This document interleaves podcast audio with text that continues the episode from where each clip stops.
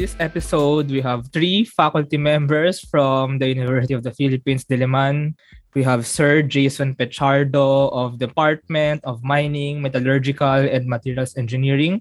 Sir Ian Baitamo of Department of Mechanical Engineering. And Sir Charleston Ambatali of the Institute of Electrical and Electronics Engineering. They are co-founders of Adam Tech, one of the 10 startup companies that qualified for this year's Upscale Incubation and Acceleration Program. So, hello. Hello. Hello, hello everyone. Thank you for accepting this invitation. Sa wakas, nagkaroon din tayo ng common time. Yeah. Finally. Okay, so start na tayo. So, ano ang Adam Tech? Ayan. Adam Tech is actually um, a group of people. It's actually a multidisciplinary group of people or experts, scientists, engineers. Actually, hindi lang naman kahit mga nasa humanities din. Mm-hmm. Working together to address both peripheral and literal threats. So, yun yung main mission namin as a group, as a team. Sabi nga ni Sir Petch, not only on the physical sciences, but also on the social sciences and humanities because we believe that these many disciplines na kadalasang iniisip ng iba na detached from each other should be intertwined lalo na kapag niresolve niya yung iba't ibang mga problema sa ating society, lalo na yung mga literal and peripheral threats. And when we say literal threats, medyo malawak yung definition nito. No? It could be a matter of national defense okay? or could be internal defense of a country. Could also be calamities tulad na lang ng pagbabaha na na-experience natin ngayon. And of course, health crisis tulad na lang ng COVID-19 pandemic. So yun yung tinutukoy naming literal threats. As for the peripheral threats, we think of these threats such as halimbawa illiteracy when it comes to education and so on. Uh, I think that's amazing na you try to combine nga yung different fields of science and engineering. Pero let's start with that. So ano ba ang science and technology and engineering? And maybe like how do you apply the science and technology and engineering, even humanities nga, to solve these problems? Sige, maybe I can answer that. Yung science for me is an iterative process of finding out the truth, basically. The very abstract kung tutusin. Pero siguro if we simplify it, it's a rigorous process in which you iterate yung developments mo, kumbaga, to solve a problem. So, it's tied in with engineering in a sense that engineering develops the technology that is used to find out the truth. So yeah. that's how they play with each other, kumbaga. Now, in terms of society's problems, I would believe na it's not just science or natural science. Parang yun yung pag sinabing science, natural science, iniisip natin agad eh. Pero if we are going to talk about societal problems, you should tackle it using different perspectives. And that's why parang yun din yung idea dito sa startup it's not just centered on the natural sciences. we want a lot of perspectives to solve problem. Mm-hmm. Yeah, I would like to expand then on that dun sa part na um, yun nga yung kailangan mo ng different perspectives no tama yung certain doon. In fact, yun din yung isa sa aming mga main edge namin no as a team na since marami kaming experts or parang professionals na iba-iba yung field, we can look at the problem from different points and facets. And we think na yung mga problems kasi sa society, hindi lang siya technical eh meron ding cultural, merong societal, yes. meron pang artistic aspects eh. So sometimes, in order to create holistic solution na kayang i-accept at tanggapin ng mga tao, ng community especially, kailangan mo ng different perspectives. Kailangan mo ng different opinions, different mindsets working together. Hindi lang yung mga technical portions, no? Madaming beses natin na nakita sa engineering, no? Especially yung mga students natin na nag-work on community development parang meron silang parang Messiah complex or parang Savior yeah. complex na parang, okay, this is our product, this will help you take it. Parang ganun. You have to And, use it. Parang ganun ang mindset exactly, nila. parang we're forcing our products or forcing our technology on the people. Pero kasi kailangan muna na sila mismo ma-accept nila yung product na yun or yung technology na yun by themselves. So, hindi natin kina-consider yung human aspect of the problem-solving process. Amazing. I really like how you explained that. So actually, it's like science and technology for humanity. And like in the aspect na talagang magagamit siya.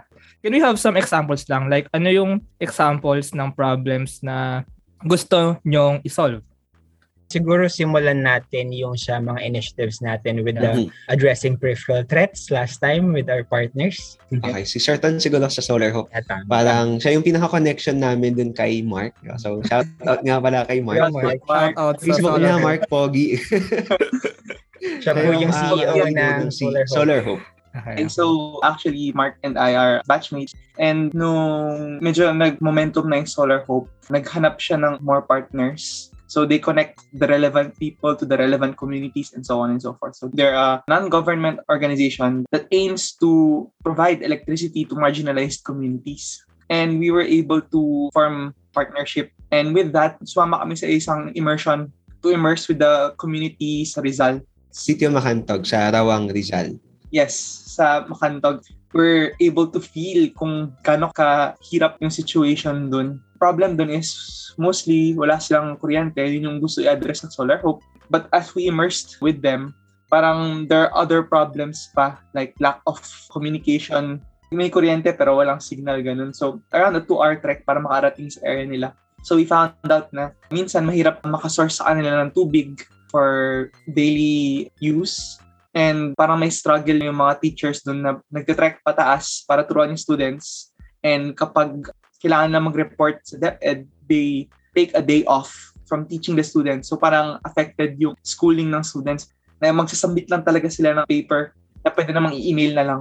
So parang ngayon taken for granted na yun eh, yung pag-email na parang sobrang dali lang nun. Pero sa community na yun, naisip ko, kailan nahihirapan pa sila mag-send ng ano, report. That's an example problem. And madaming ganong cases, I believe, sa different parts of the Philippines. Isa rin sa mga objectives ng pag-hike namin papunta doon ay mag-survey kung ano yung pinaka-feasible na parang water supply facility that they can have. So, yung initial proposal nila doon before sila lumapit sa amin ay mag-construct ng ram pump. So, ram pump is basically a pump na hindi nangangailangan ng electricity in order to pump water papunta dun sa mas mataas na lugar. But upon surveying the area, sobrang haba ng tubo na kailangan daanan kung gagamit tayo ng ram pump. And we have ideated na parang mas maganda ata kung gumawa na lang tayo ng rainwater harvesting and distribution facility na naglilinis na lang din ng tubig na kailangan nilang gamitin. Plus sir, wala silang healthcare. Wala Yeah. silang PhilHealth dun sa Yeah. mundo. Okay, Isa yeah, pa yon sa mga problema. It's really hard, no? First difficulty kasi of course may difficulties within the community. Like iba yung level ng technology and even yung literacy sa kanila. And yung second naman, like yun nga, yung mga nasa Manila, like yung mga nasa universities, we get to study, we get to develop technology. Pero ang question is, tugma ba yung technology that we have, we're developing dun sa talagang kailangan nila? So I think very commendable yung immersion. Kasi Mhm. that's the only way you get their perspective eh, when you really feel what they feel. Yes, Yeah. sir. Actually, we follow din kasi yung design process. And every design Empathy. process should always start with the empathy stage. And we think na kung hindi mo yan gagawin, magkakaroon talaga ng mismatch yung technology na magagawa mo dun sa Mhm. kailangan ng society. Amazing. Yeah. Okay, let's go sa next partnership, yung sa Alamat UP by Sir Jason and Sir Ian as faculty advisors. Can you share more about this? Yeah, okay. Sure, sure. So, Sir Jason Pichardo and I have been faculty advisors of Alamat UP since 2018. Since nagkaroon ng pandemic, itong Shell, yung dating event nila na Shell Eco Marathon, nagkaroon sila ngayon ng pivot sa kanilang mga events dahil sa mga quarantine protocols. And this actually gave birth to the Shell Pitch the Future competition o yung tinatawag nilang Shell PTF. Shell PTF is basically an idea generation competition kung saan magbibigay ngayon ng problem ang Shell about sustainability. And the students will have to ideate, polish, and of course, pitch their own generated ideas or solutions based on the design thinking process. So, yung problem na binigay sa kanila ay paano ngayon mapapababa yung carbon emissions sa ating mga vehicles. So that's one of the problems that Shell gave to the students and itong category na to ay doon naman nanalo yung Alamat UP as global winners. Their idea ended up being a smartphone application na nag-optimize ng route and nagsasuggest ng driver behavior para ngayon mabawasan yung emissions. Plus, sir, let's emphasize din yung really commendable part na ginawa ng mga students Yeah. na they really tried to explain the concepts and the technology in a way that anyone could really Yes, understand. very laymanized. pinaprioritize natin yung human factor. So we want everyone to really understand kung ano yung technology natin, hindi lang yung mga nakatapos ng engineering o kaya nakatapos ng science degrees. So yun, let's praise Yeah. Alamat UP for that. Shout out sa Alamat UP. Congratulations. Shout to. Congratulations. so basically, sir, not to state their idea in one sentence para lang malinaw, no? It's basically like ways, but the top priority is the optimization of fuel efficiency. Hindi siya yung distance lang ng route. So let's go dito sa may first of the product line of Adam Tech, Medico. I Ayan, think it's so- also how Adam Tech went into upscale. So can you share more about Medico? So Medico is actually a product line under Adam Tech. So since Adam Tech is more of an umbrella startup, Medico is our health product line. So Medico is a portmanteau between medical and ecological kasi ang aim ng Medico is to create sustainable medical products. Right now, hindi natin napapansin. Actually, last year napansin naman siya na highlight, I think. Pero the medical community has been one of the greatest contributors to solid waste, actually to waste in general sa Earth. Hindi lang sila na-scrutinize because of their criticality. No? Parang meron silang... Kailangan, immunity. kailangan sila eh. Oo, kailangan, kailangan sila. So, Which is true. meron Yeah. silang immunity. Pero last year, sobrang na-highlight na napakaraming mass na nag-loiter everywhere, napakaraming mass na nasa bodies of water, napakarami pala talaga napaproduce na waste ng ating mga ospital.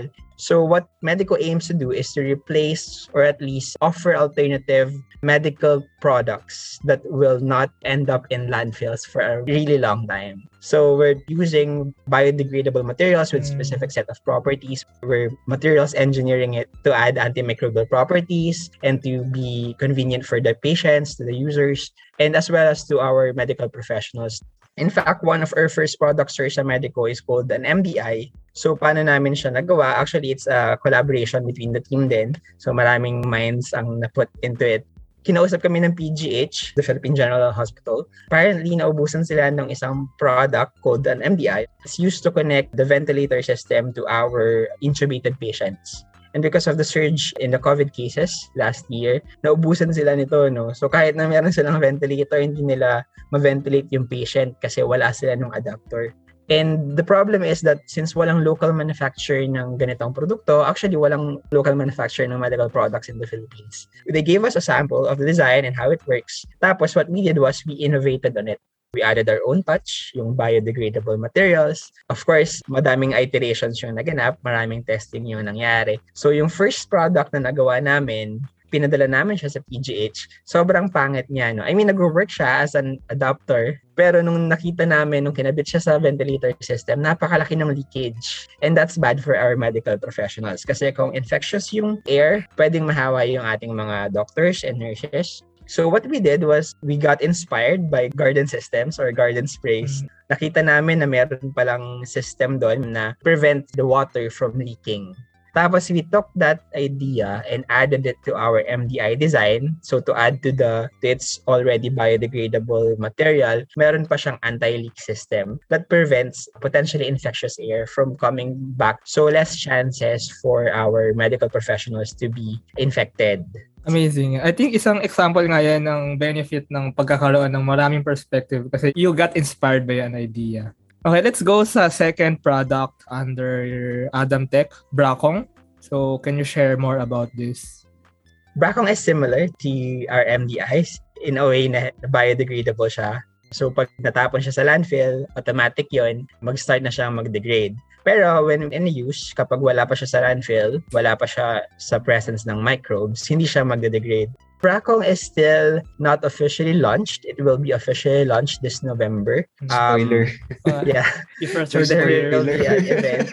There will be an event by DTI. Partner po natin dito is DTI Design Center of the Philippines. So Bracong is an external breast form, no? Basically, it's a plastic boob. Kung bakit siya Bracong? Kasi it's a portmanteau between bra and bakong, the natural fiber that we use to create the breast form. Bakit namin siya ginawa? Sadly, ang Philippines actually has the highest prevalence of breast cancer in Asia and third in the world. So napakarami pala talagang mga nagkaka-breast cancer here. And the thing is, yung mga survivors natin, yung mga breast cancer survivors, para mag-survive sila, para ma-defeat nila yung cancer, they need an operation called mastectomy, which is the removal of the boob. Pwedeng both, pwedeng one lang. The thing is, after they get removed, the, the boob, usually our survivors get an altered sense of self-esteem or self-confidence kasi they have this unbalanced look or unbalanced physique. Or pag nawala both, ganun pa rin, same pa rin yung magiging effects dun sa state of mind ng ating survivor. So us, in Adam Tech, we wanted to offer some kind of band-aid solution dun sa problem na yun ng ating mga survivors. Kasi they're fighters eh, they're warriors, they're survivors. They should feel that way, di ba? Yung Braco, it's a product that we created that offers them a chance for normalcy after the mastectomy. The thing is, yung other option lang nila is reconstruction, which is actually i-reconstruct yung boob. The problem with that is is super expensive. Actually, expensive na yung mastectomy. Tapos, yung i-offer pa sa'yo ng doktor, oh, if you want to get reconstructed, that's fine, pero ito yung price. Tapos, kakagaling lang nila sa isang big operation. So, that's unfair to them, di ba? So, we decided to create this product, a breast form that is organic in design para maganda yung airflow. Plus, it's made out of bakong. So, it's highly recyclable, it's biodegradable. In fact, yung mga ganitong bagay, mga ganitong prosthesis, they usually need readjustments every now and then. So after that, itatapon mo na lang siya kasi hindi na siya pantay sa'yo eh. Hindi na siya pasok dun sa shape mo. So they get discarded easily. Ang maganda sa Bracong, since it's highly recyclable and biodegradable, the Bracong itself can grow with the patient. So if they need readjustments, we can remelt the Bracong. Tapos, we can just refabricate it, reprint it to their new shape, to their new size. What I like best actually so far sa mga naririnig kong products and solutions na ginagawa ng Adam Tech is it tackles the problems na hindi usually tinatackle lang like if you have money, if you're a rich person, you don't really deal with these problems. Eh. Pero I think Adam Tech has that sort of advocacy din eh, that you use science and engineering to tackle these problems na makaka-affect naman talaga on a positive impact sa community. Now that we know your product, so let's go sa kung paano nagsimula ang Adam Tech. So, sino pa nagsimula nito? Bakit Yan, kayo sumali? Ano ba yung story? So, can you share Sir about Pex ang pasimuno. Actually, kakaiba yung start, yung ano namin, starting line, no? Actually, una kong na-meet ay si Sir Charles Toy. Okay. At nagkita kami sa isang military meeting Okay. with the Navy to, no, sir? Yeah, yeah, yeah. Tapos by that time, I was already Navy. working with, um, I had past experience working with Air Force na. And ayun, so when I met Sir Charleston dun sa Navy meeting, no, parang nag-start yung idea namin na, hey, let's try to make products, let's try to make technology that could help our military save lives. Parang ganun. So, for example, mga rescue boats. So, kulang na kulang kasi yung rescue boats in the Philippines, yung mga ganong klaseng technology, yung communication devices na pwedeng magamit in such situations. So, kaya pala Adam Tech, kaya pala Advanced Defense and Ah, yeah. We Aerospace started there. Mm-mm. Tapos, kami ni Sir Ian naman, nag-meet kami because of Shell Eco Marathon, Mhm. no? Tapos parang sabi ko, eh, we need an ME. And sabi ko, we need an ME, ganyan. Uh, Actually, itong tatlo na nandito ngayon is the original three. Ah, okay. Una naming meeting ay sa ano pa, sa Maginhawa. Kumakain lang kami, tapos nag-uusap. From that beginning, so paano nangyari na nag-expand kayo to other problems? And question ko din kay Sir Ian tsaka kay Sir Ton. So bakit kayo pumayag sumali kay Sir Petch? Very charming kasi ako, sir.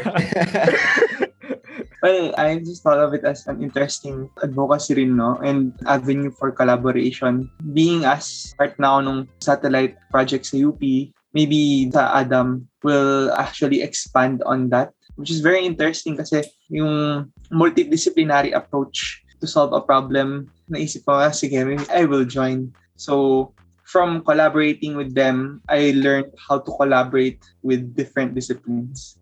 So ako naman yung reason ko kung bakit ako nag-join sa Adam Tech ay basically I share the visions. I think as an academician and child of science, quote unquote, uh, naniniwala ako na yung science and technology, hindi siya dapat nakukulong lang sa loob ng university. And dapat naabot niya yung, sabi nga nila, yung mga taong nasa laylayan ng ating lipunan. And of course, science and technology should be grounded kung ano talaga yung problema ng simpleng mamamayang Pilipino. Kasi hindi siya dapat na nakafocus lang sa problema ng mga elite, sa problema ng mga mayayaman, sa problema ng mga may malalaking assets, mga may malalaking sakahan, and so on and so forth.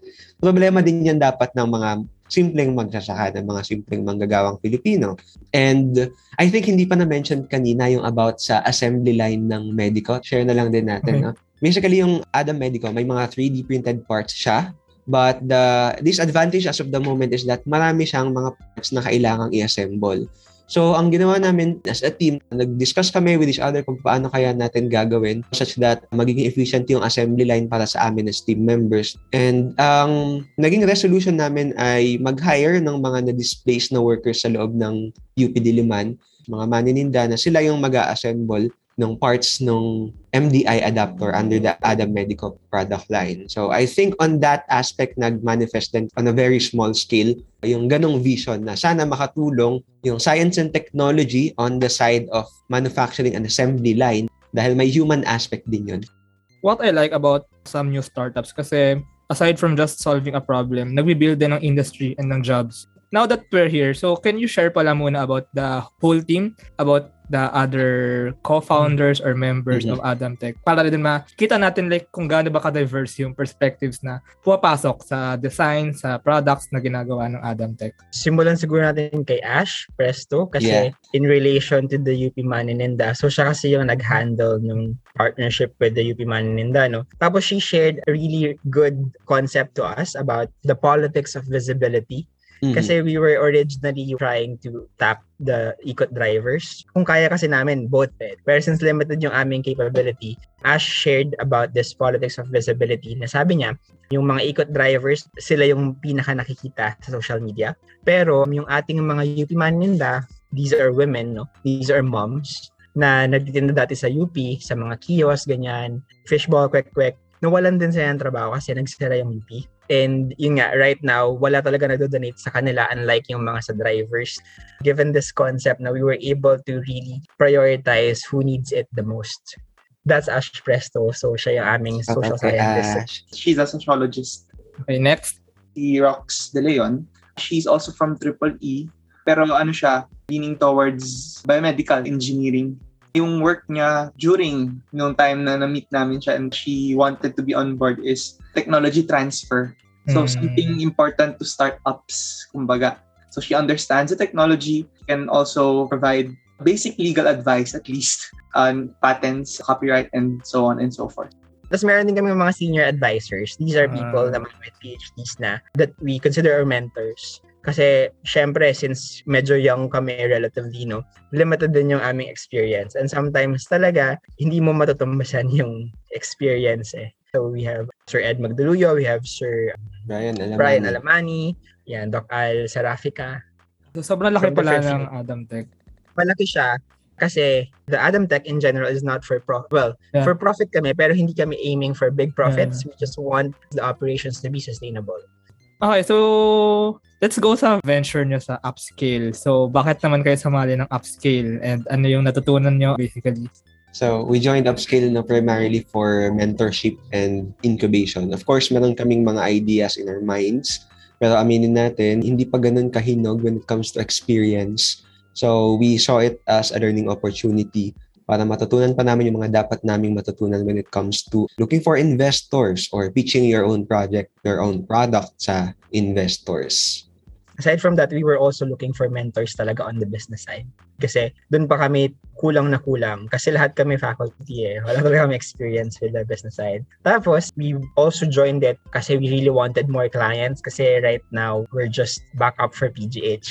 Pero we want more clients sana. We really want to tap every hospitals, at least in NCR muna, mag-start kami doon. Para rin, pag tuloy-tuloy yung supply namin, mas marami rin kaming kayang i-support ng mga people from the informal economy. Tapos ang maganda rin naman sa team talaga, when we're designing products, we're always considering the assemblers or the workers. So yung designs namin is madali talaga siyang i-assemble. Hindi mo kailangan ng engineering degree to make it. Actually, right now we're an official spin-off. Hindi na kami upscale. We're actually part of the University Innovation Fellow. It's a UP system-wide program for spin-off. So kasama namin yung Dean ng UP Visayas, kasama namin yung iba pang mga nagkaroon ng spin-offs and startups sa buong UP system. So, really proud of it. Kami yung pinakabata sa lahat ng nandun. And really grateful to Doc Louis Season for trusting the technologies that we make. Na pasok siya sa UIF. So right now, yun, we're still training. Para siyang upscale, pero hindi siya open to all. Yeah, very exciting times. Uh, so speaking of that, so how do you see Adam Tech in the next years? Like ano yung people can expect na progress or like next steps na gagawin ng Adam Tech? siguro, siguro ano, from the medical side muna since yun yung meron kaming dalawang products. Actually, we're making product number three now. So hopefully ma-release din siya by Which is next year yun. onting teaser. It's a stoma, it's an inclusive product for a disability which is ostomy. So another ano siya, niche na naman siya, parang hindi na naman siya problem ng madna. No, but I think it's very important kasi kung walang papansin, kung walang magsasolve, sino, Yeah, di ba? So I think very crucial nga actually yung ganong approach niya. For the medical side, in the next five years, we're hoping to lead the sustainable medical plastics or products market here in the Philippines. We really wanna ride this wave, no? Kasi parang there's a few companies starting to become more sustainable in their manufacturing of their medical products. So hopefully in the next five years, kami yung nag-lead ng wave. Hindi lang kami yung nandun. There are other people designing products like these, pero we're helping them as well. Parang tulong-tulungan tayo, hindi tayo nakihilahad. And hopefully, five years from now, meron na kaming like a diverse product line. So, hindi na lang siya MDI, hindi na lang siya Bracom. We also have other products para maraming options yung ating mga Filipino patients and survivors. So, aside from that, recently lang, no, na-approve yung ating MOA with DOST for the development of locally designed armor materials. Mhm. So, On the ayan, defense side. yeah, Ah, for the defense side naman. So Adam Tech will officially commercialize this. So we sent them our SEC registration already. And so it will be officially commercialized by Adam Tech in such a way na hindi lang siya para sa military. Pwede rin siya for civilian purposes. Pwede siya for sports, for athletes, para magkaroon sila ng alternatives and options na mas fit or mas perfect para sa kanilang Filipino body physique. Okay, so this is a very interesting conversation. Just for a bonus question, kung okay lang tanongin tong final question natin. So kung meron kayong 1.9 billion pesos, how will you use it? Or anong problema ng lipunan ng society yung gusto nyong unahing isolve?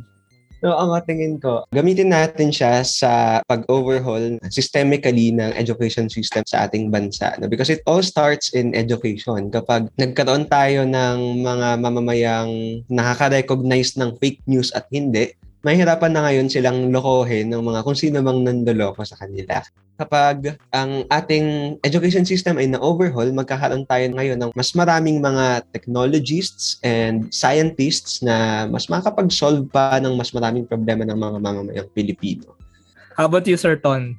kung ako parang umpisahan ko with creating more jobs. Kasi kahit madami tayong graduates and all that na capable, kulang kasi yung parang opportunities nila. Kaya they would rather go outside. At saka if ever, they're foreign companies. There are foreign I companies. mean, mahirap papunta talaga sa Pilipinas, sa Filipinos yung benefit. How about you, Sir Jason, Sir Petch?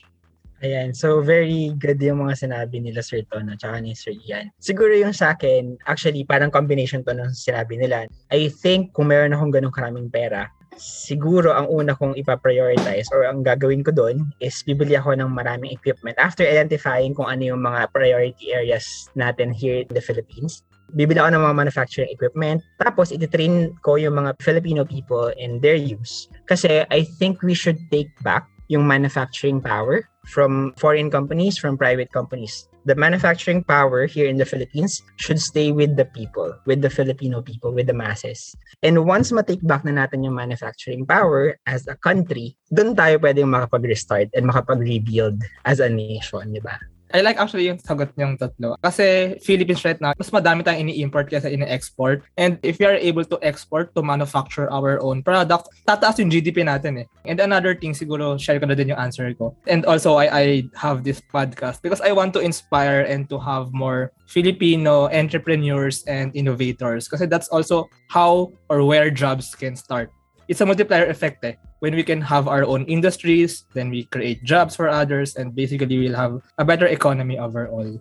Yeah, so I think that's how we'll end this. Thank you sa mga answers niyo. I like it. So thank you very much, Sir Ian, Sir Ton, Sir Petch, for this wonderful conversation, sharing about Adam Tech, and most especially yung principle of design with empathy. I think that's how you best describe it. Thank you, sir. Yeah. Thank you, sir. Thank you, thank you.